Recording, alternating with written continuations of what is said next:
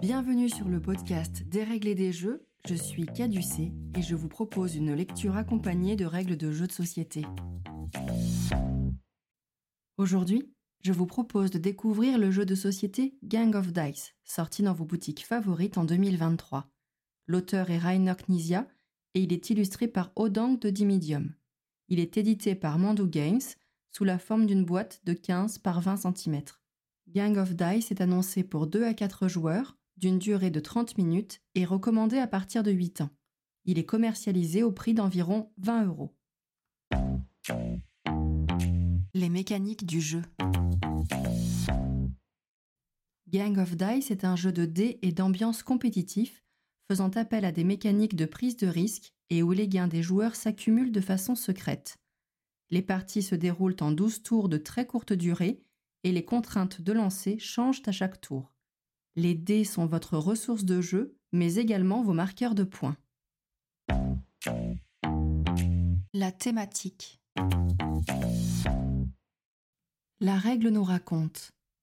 Pour le boss, l'heure de la retraite a sonné. Depuis le temps que vous en rêviez, c'est peut-être à votre tour de prendre les rênes de l'organisation. Mais attention, car d'autres que vous convoitent ce poste.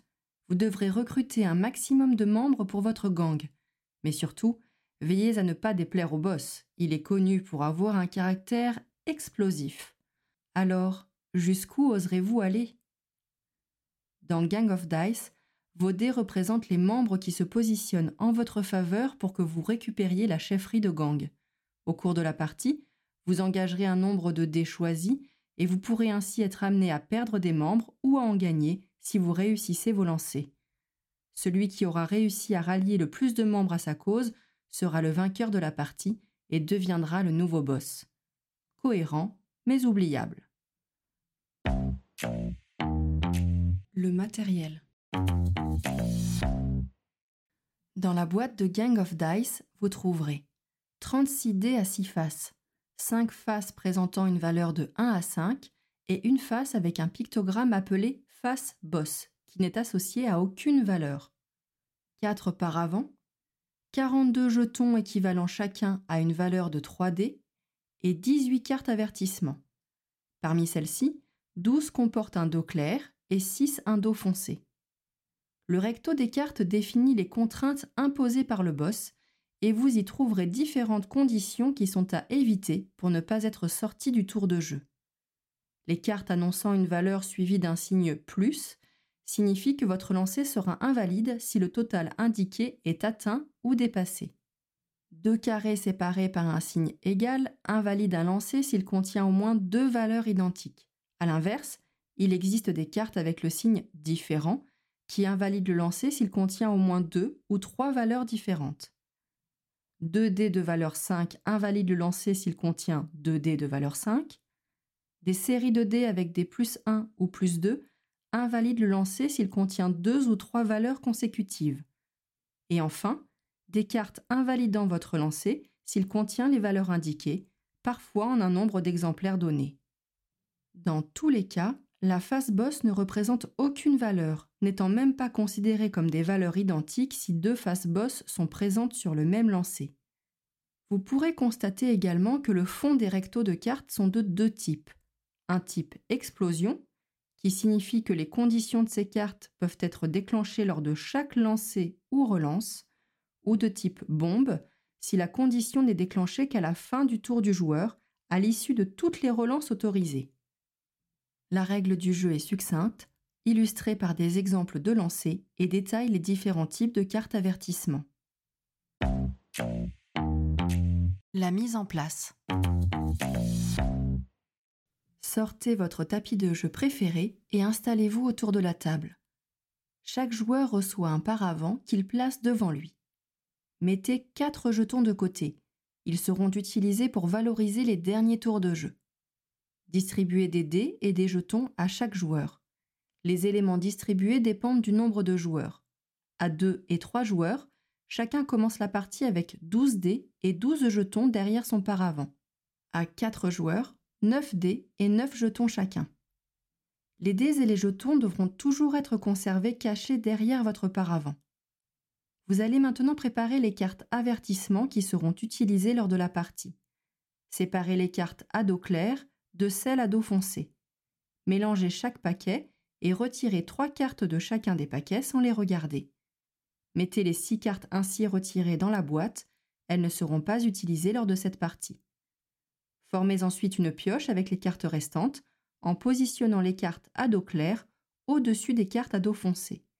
Ces 12 cartes correspondent aux 12 tours de jeu. Vous pouvez maintenant commencer la partie. Le déroulement de la partie. Désignez un premier joueur par la méthode de votre choix. En début de tour, commencez par révéler la carte du haut de la pioche. Celle-ci définit les conditions à ne pas atteindre pour éviter d'être éliminé lors de ce tour. En commençant par le premier joueur, chacun joue ensuite à tour de rôle dans le sens horaire. Le tour de chaque joueur est composé de deux étapes. Décidez combien de dés vous allez lancer. Vous ne pourrez pas modifier votre choix par la suite et vous êtes obligé d'utiliser au moins un dé. Si vous manquez de dés, mais que vous avez des jetons, vous pouvez échanger l'un de vos jetons contre 3 dés auprès d'un autre joueur, qui ne peut pas refuser l'échange. Ensuite, lancez les dés. Après votre premier lancer, vous pouvez relancer le nombre de dés que vous souhaitez, et ce, jusqu'à deux fois. Donc, un premier lancer, plus deux relances au maximum. À l'issue de ce lancer, vous obtenez votre résultat. Si vous n'avez pas été éliminé, positionnez les dés lancés devant votre paravent et c'est au tour du joueur suivant de choisir un nombre de dés et de les lancer. Rappelez-vous que la phase boss n'a aucune valeur. Lors de votre phase de lancer, vous êtes éliminé si vous déclenchez une carte événement. Vous pouvez être éliminé lors de n'importe lequel de vos lancers s'il s'agit d'une carte explosion ou après vos deux relances dans le cas d'une carte bombe. En cas d'élimination, placez tous les dés que vous avez lancés au centre de la table. Lorsque tous les joueurs ont lancé leurs dés pour ce tour, ceux qui n'ont pas été éliminés comparent leurs résultats en additionnant les valeurs des dés qu'ils ont conservés devant leur paravent. Celui qui a le plus haut score récupère tous les dés, ceux au centre de la table et ceux lancés par chaque joueur. En cas d'égalité, c'est celui, parmi les ex à avoir lancé le plus de dés qui l'emporte. Si l'égalité persiste, la victoire de ce tour revient à celui qui a obtenu ce résultat en premier. Dans le cas où tous les joueurs auraient fait des lancers invalides, les dés restent au centre de la table et pourront être remportés lors du tour suivant. Un joueur qui aurait perdu tous ses dés et ses jetons est éliminé de la partie. Si tous les joueurs sauf un sont éliminés, celui-ci gagne la partie qui se termine immédiatement. Le vainqueur du tour devient le premier joueur pour le tour suivant défaussez la carte avertissement utilisée et révélez-en une nouvelle. Poursuivez ainsi pour chaque tour. Au début du dixième tour de jeu, vous serez averti par l'arrivée d'une carte avertissement à dos foncé. Placez au centre de la table un des quatre jetons qui avaient été mis de côté en début de partie. Il fera partie des gains remportés par le vainqueur du dixième tour. Faites de même pour le onzième tour. Pour le douzième et dernier tour, placez les deux jetons restants en gains supplémentaires. Lorsque toutes les cartes avertissement sont épuisées, c'est la fin de la partie. La fin de partie. À l'issue des 12 tours de jeu, chaque joueur révèle alors les dés et les jetons qu'il possède derrière son paravent. Faites le compte de votre butin.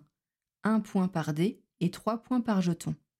Le joueur qui totalise le plus de points remporte la partie. En cas d'égalité, la victoire est partagée. Mon avis sur le jeu. Gang of Dice ne révolutionne pas le jeu de dés d'ambiance. Si vous êtes allergique au hasard, passez votre tour, vous n'aurez même pas la possibilité de moduler vos résultats.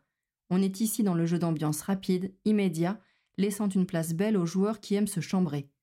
La présence des paravents apporte un soupçon de suspense et la possibilité d'échanger ses jetons contre des dés avec les autres joueurs est source de raillerie ou de bluff.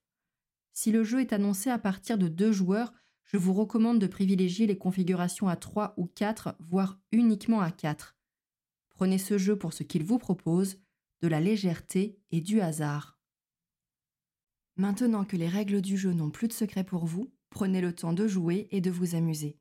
Merci d'avoir écouté cet épisode et à bientôt pour un prochain Des règles et des jeux.